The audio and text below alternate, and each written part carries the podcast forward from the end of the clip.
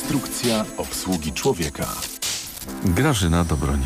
Czy zdarzyło się Państwu spotkać lekarza, który w trakcie wizyty wytłumaczyłby, co zrobić, aby mieć dobre zdrowie? Najprawdopodobniej nie.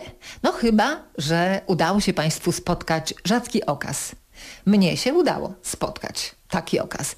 Dr Rangan Chatterjee, autor książki Cztery filary zdrowego życia. Jak zmienić codzienne nawyki, by dłużej żyć i cieszyć się zdrowiem.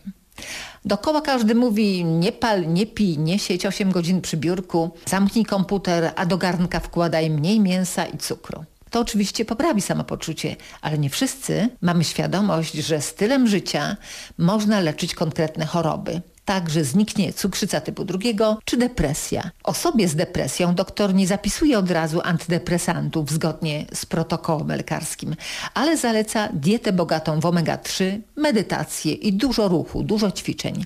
Zazwyczaj organizm radzi sobie i lekarstwa nie są potrzebne, ale jeśli przekroczy się pewien próg rozregulowania, no to już grubsza sprawa i bez farmacji się nie obędzie. Biologicznie jesteśmy zaprogramowani tak, by przeżywać stres w krótkich i mocnych dawkach, ale kiedy doświadczamy go dłuższy czas, staje się problemem. A tyle ludzi stresuje się od samego rana do wieczora. Jak się budzą, to już zaczynają spieszyć się, żeby zdążyć ubrać dzieci, zrobić im śniadanie, zawieźć do szkoły, a potem pogodzić pracę zawodową i obowiązki domowe. Jeśli organizm wciąż jest w takiej gotowości na atak, to co się w środku dzieje? Krew idzie do mięśni, bo włącza się ten tryb walki i ucieczki. Cała reszta kuleje po prostu. Organizm nie odróżni stresu emocjonalnego od fizycznego, ani stresu w postaci niezapłaconej raty kredytu od stresu, jakim jest hejt pod kolejnym postem.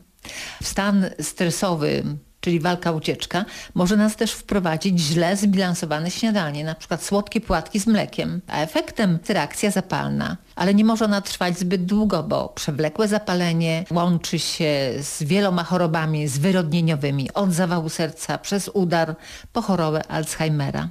Nawyk codziennego relaksu jest tak samo ważny jak jedzenie czy sen, bo umiejętność odpoczywania ma ogromny wpływ na zdrowie. Relaks daje lepszą odporność, niższą wagę, mniejszy stres, mniej złości za kierownicą, lepszą koncentrację i sen. Odpoczynek dzisiaj należy do najbardziej zaniedbanych sfer, więc pora to zmienić.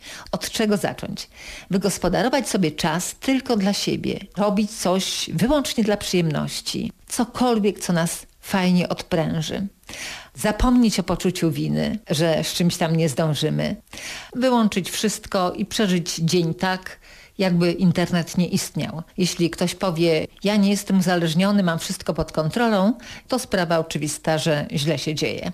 Prowadzić można też dziennik wdzięczności, co się danego dnia udało, za co warto być wdzięcznym, a przed snem wynotować sobie takie 3 najważniejsze rzeczy.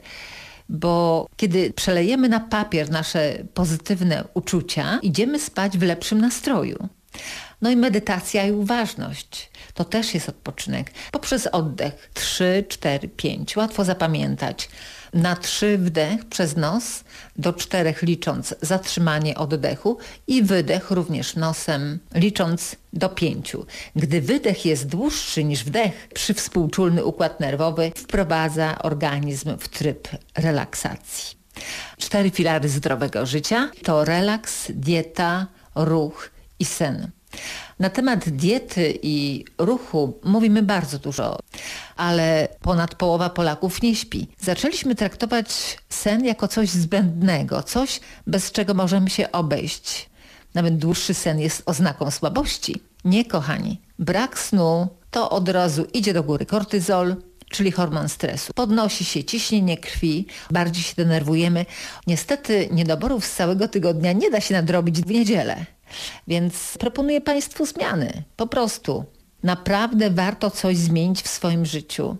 Życiu, którego nie doceniamy, bo wszystko mamy pod ręką, a wystarczy choć trochę dyscypliny i starać się utrzymać zdrowie. Czy to tak dużo? Pozdrawiam z Karkonoszy. Grażyna